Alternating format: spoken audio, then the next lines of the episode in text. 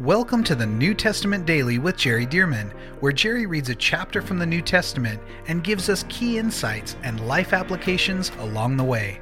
For more information about the Solid Life Journal and reading plans, visit solidlives.com. And now, let's get into today's reading. Okay, here we go. John chapter 8. But Jesus went to the Mount of Olives. Now, early in the morning, he came again into the temple. Now, the Mount of Olives is uh, just, I mean, uh, oh, let's see, it may be a 20 minute walk from the temple because you've got the Temple Mount, and then on the east side, you've got the Mount of Olives, and in between, the Kidron Valley. And so Jesus went to the Mount of Olives, and then early in the morning, he came. And by the way, the Mount of Olives is a mountain that sometimes when they refer to the Mount of Olives, they're not talking about up on the top. They're talking about down on the base of one side or the other. On the backside, from the Temple Mount, from Jerusalem, on the other side of the Mount of Olives, there are some of the little towns there, like Bethany, where Jesus would often stay when he came to Jerusalem, because it's just a, a walk of, you know, maybe uh, 40 minutes uh, to get over to over the Mount of Olives, down the Kidron Valley, and into Jerusalem and such. And you just can't stay anywhere. You got to stay in somebody's home. So it says, early in the morning, he came into the temple, and all the people came to him, and he sat down and taught the people, which, by the way, was the typical way that you teach. The teachers would sit down and teach. Verse 3 Then the scribes and Pharisees brought to him, now watch this, a woman caught in adultery she was caught in adultery. And when they had set her in the midst, they said to him, Teacher, this woman was caught in adultery in the very act. I mean, she is uh, in the middle of this act of adultery, and they caught her. I don't know if they set her up or not, but nonetheless, they caught her in the very act, and they're bringing her to Jesus. It, I wouldn't put it past this group of religious leaders if uh, that they would even set her up just so that they could put her in front of Jesus so that they have something to accuse him of. Because they saw how loving, how compassionate he was to sinners, how much forgiveness that he would uh, teach and convey. And I think they were wanting him to go clearly against the law of Moses so that they can accuse him.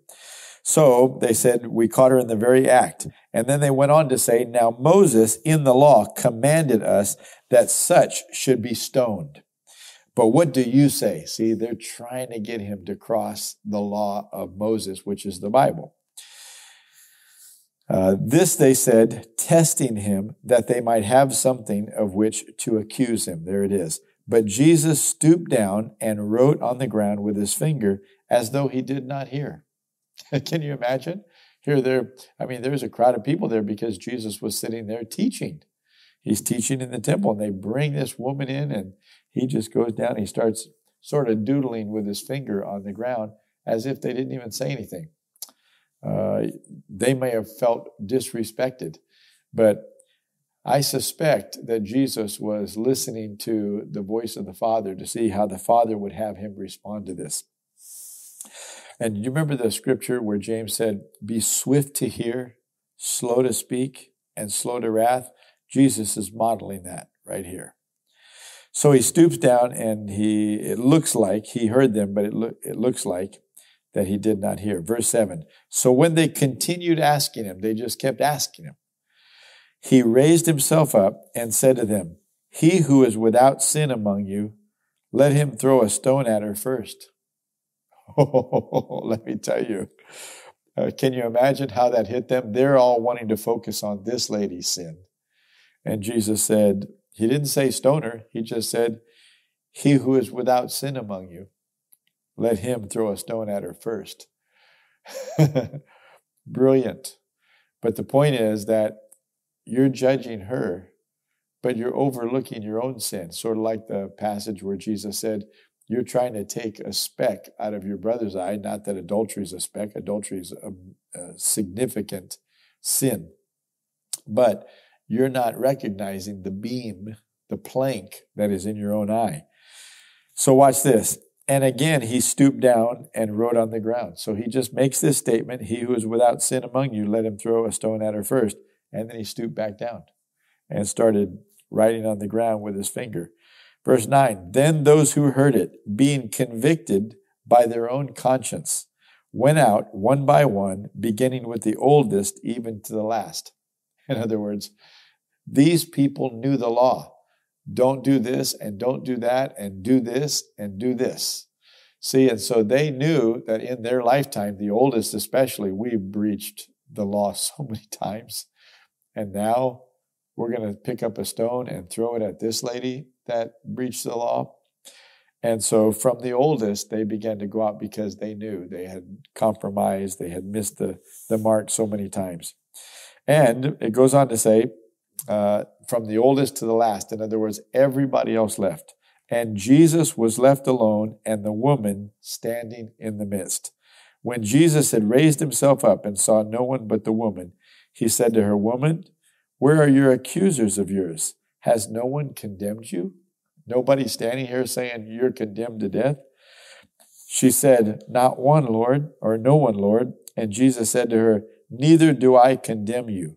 Go and sin no more. Now, now notice, Jesus is not condoning her sin. He ends up saying, Go and sin no more. See, so Jesus is standing for the truth. But he's also standing for forgiveness for this woman.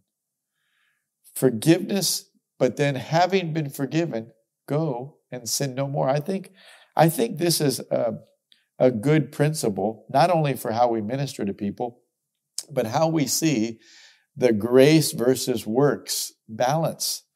Not that we want to have less grace than we need or less works or obedience than we need.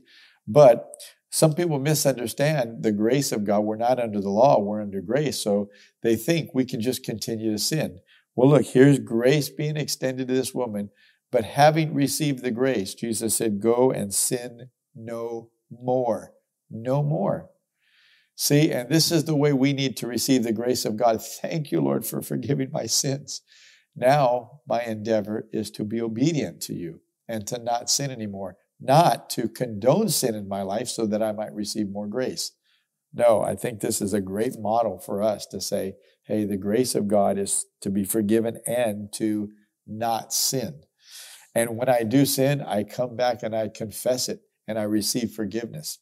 But then I am committed not to sin after that and to walk in obedience to the Lord. Okay, verse 12.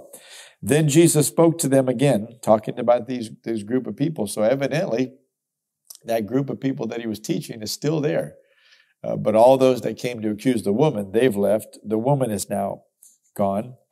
And it goes on to say that, uh, let's see, verse 12 Then Jesus spoke to them again, saying, I am the light of the world. He who follows me shall not walk in darkness, but have the light of life. The Pharisees therefore said to him, You bear witness of yourself. Your witness is not true. So these may be Pharisees that were not part of the ones that came and put that woman in the middle of them. Or maybe those Pharisees stepped back, step when he said he was without sin, let him throw a stone at her first. And so they began to walk out. The temple is a huge place. The temp, the second temple is a massive place. So maybe they walk far enough to where they weren't there in the conversation, but they were still around. Nonetheless, there are so many Pharisees that these could have been different Pharisees. But the Pharisees therefore said to him, You bear witness of yourself, your witness is not true. Jesus answered and said to them, Even if I bear witness of myself, my witness is true, for I know where I came from and where I am going. But you do not know where I've where I came from, or where I come from and where I am going. You judge according to the flesh. I judge no one. And yet, if I do judge, my judgment is true. For I am not alone, but I am with the Father who sent me.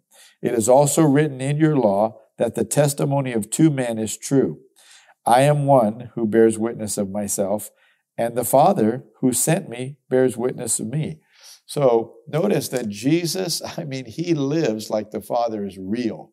We should live like God is real. We should live like he's a real person who has real thoughts and real purpose and real wisdom. and is watching us and with us.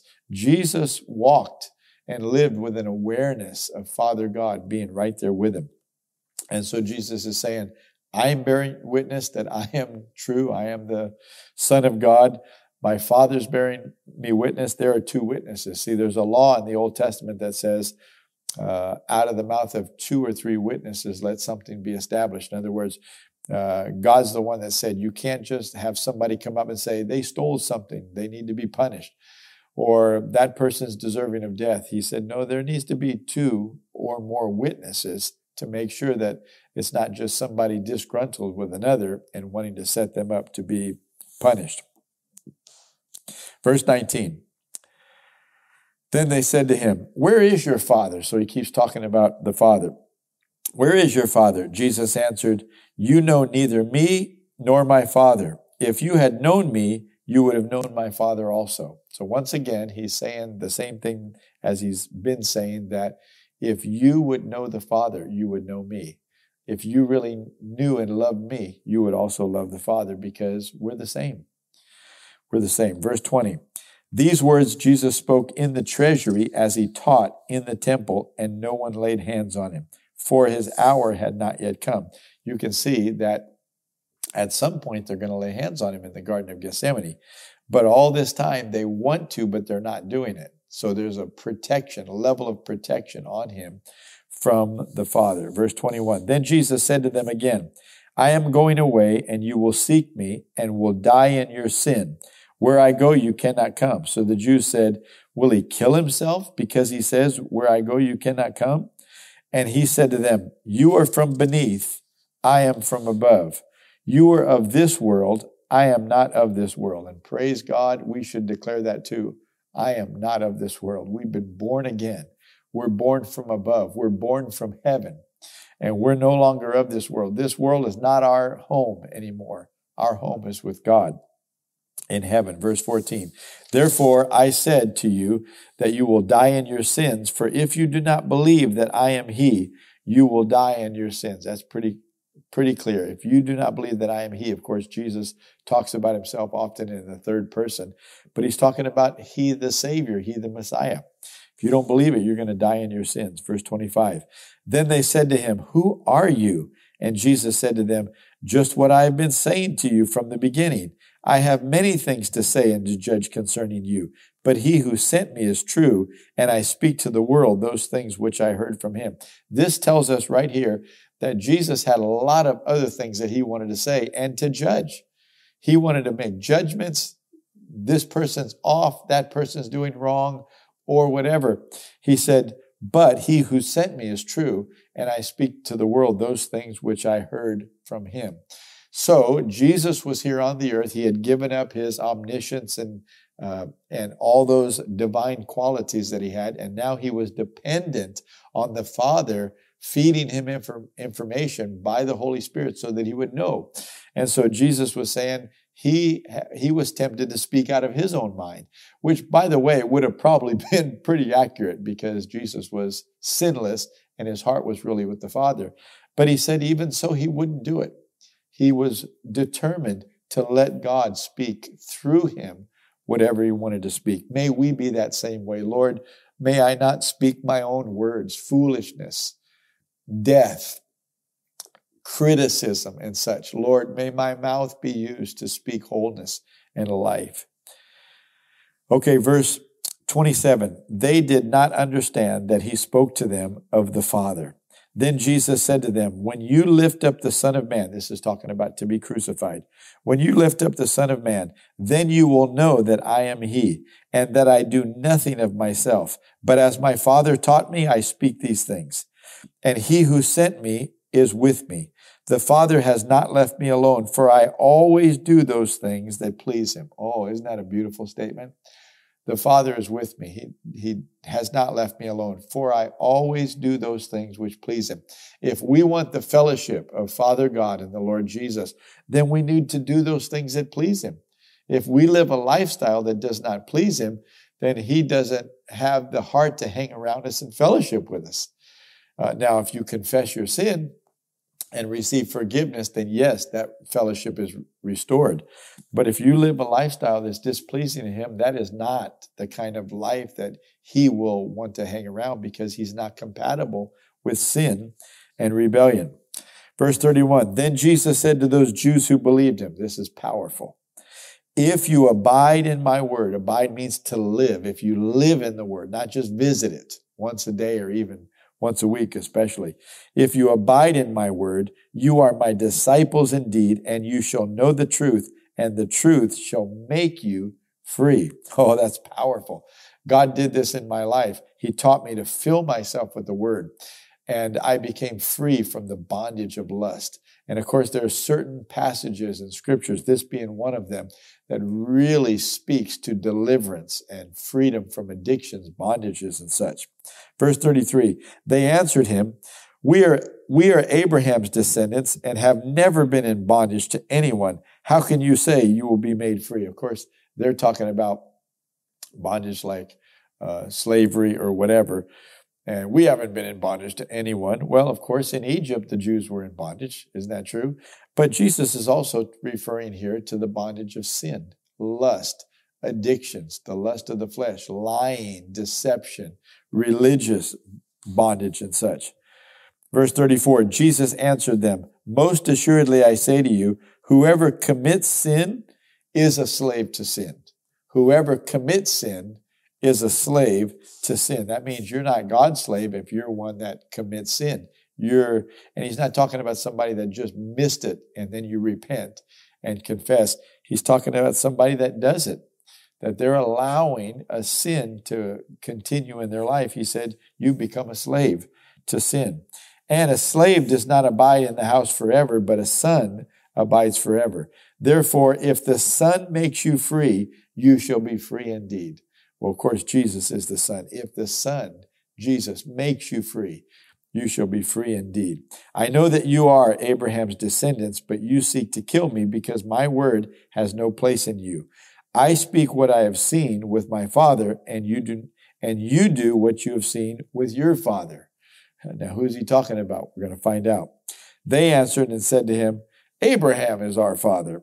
Jesus said to them, If you were Abraham's children, you would do the works of Abraham. But now you seek to kill me, a man who has told you the truth, which I heard from God. Abraham did not do this. You do the deeds of your father. There he says it again. But who is their father? What is he saying? Then, then they said to him, We were not born of fornication. We have one father, God. Jesus said to them, If God were your father, you would love me, for I proceeded forth and came from God nor have I come of myself, but he who sent me. Verse 43. Why do you not understand my speech? Jesus goes on to say, because you are not able to listen to my word. You are of your father, the devil. Oh my goodness. Jesus is saying, when you walk in sin, when you don't walk with Father God and are not obedient to him, the devil is your father. He said, You are of your father, the devil, and the desires of your father you want to do. He was a murderer from the beginning and does not stand in the truth because there is no truth in him. When he speaks a lie, he speaks from his own resources, for he is a liar and the father of it. Satan, the devil, is a liar and he's the father of all lies, all deception. He is the father of all that. That's why you don't want to be a liar. You want to really confront yourself not to lie, not to deceive, because then you're of your father, the devil. Satan is a liar. Verse 45. But because I tell you the truth, Jesus goes on to say, you do not believe me. Which of you convicts me of sin? And I tell you the truth. Why? And if I tell you the truth, why do you not believe me? He who is of God hears God's words. Therefore, you do not hear because you are not of God. He's, He's saying the reason that you're not listening to my teaching and buying into it, receiving my teaching, is because my teachings come from God and you're not of God. Because if you were of God, if your heart was really with God, you would be receiving my teaching. Verse 48. Then the Jews answered and said to him, Did we not rightly say that you are a Samaritan and have a demon? Well, he's not a Samaritan and he doesn't have a demon. Verse 49 Jesus answered, I do not have a demon, but I honor my Father, and you dishonor me. And I do not seek my own glory. There is one who seeks and judges. Most assuredly, I say to you, if anyone keeps my word, he shall never see death. Then the Jews said to him, Now we know that you have a demon. Abraham is dead and the prophets. And you say, If anyone keeps my word, he shall never taste death. Are you greater than our father Abraham, who is dead, and the prophets are dead? Who do you make yourself out to be? Jesus answered, If I honor myself, my honor is nothing. It is my Father who honors me, of whom you say that he is your God. Yet you have not known him, but I know him. And if I say I do not know him, I shall be a liar like you. But I do know him and keep his word. Your father Abraham rejoiced to see my day, and he saw it and was glad. That's a profound statement. Your father Abraham, who, by the way, lived about 2,000 years before Jesus, your father Abraham rejoiced to see not just me, but my day, and he saw it and was glad. Then the Jews, I don't have time to get in and explain that, but I, I think it's a fascinating study. Then the Jews said to him, You are not yet 50 years old. And have you seen Abraham? Jesus said to them, Most assuredly, I say to you, before Abraham was, I am. Now that I am, oh, that relates all the way back to the burning bush. Moses is standing there with God, and Moses says, Who do I tell Pharaoh sent me uh, to tell him, Let my people go? And God says, Tell him that I am sent you. I am who I am. And now Jesus said, before Abraham was, I am. Well, of course, Jesus is the I am. He is a, he's the Son of God. He's God. And so he says, before Abraham was, I am. Watch this. Then they took up stones to throw at him, but Jesus hid himself and went out of the temple, going through the midst of them, and so passed by. And so Jesus very clearly says right there that he is God. I am. I am the I am, he could have said. And so Jesus is trying to be very clear with them, uh, but without coming across like he's bragging on himself. Well, praise the Lord. Some of these things that Jesus said are only captured in the book of John, and that's why the other three gospels are called the synoptic gospels, meaning they're similar, and John is something that's distinct. It has so much in it that the other three do not have. Precious, precious book. And John really focuses a lot on the deity of Christ, that he is God. And John wants everybody to understand he's not just a servant sent by God, he is God. He is from ancient days, from, you know, everlasting uh, to everlasting. And so praise the Lord. Well, that's chapter eight. I look forward to tomorrow a fun chapter, chapter 9. Thank you for joining us for the New Testament Daily with Jerry Dirmann. And thank you to those of you who have partnered with Solid Lives to help get this daily podcast and other resources like it to thousands of people around the world. If you would like to partner with Solid Lives, visit solidlives.com/give. To find out more about the ministry of Solid Lives, how you can be a part of this church planting and disciple making movement, or for more great teachings and resources by Jerry, visit solidlives.com. We also want to invite you to check out Jerry's other podcast called The Jerry Dirmann Podcast. Here, Jerry shares with us at least weekly from God's Word, challenging us and equipping us to fulfill the amazing plan that God has for our lives. You can find links to this podcast as well as Jerry's YouTube channel online at solidlives.com. Thank you again so much for joining us, and we'll see you right here tomorrow as we jump into the New Testament Daily with Jerry Dirmann.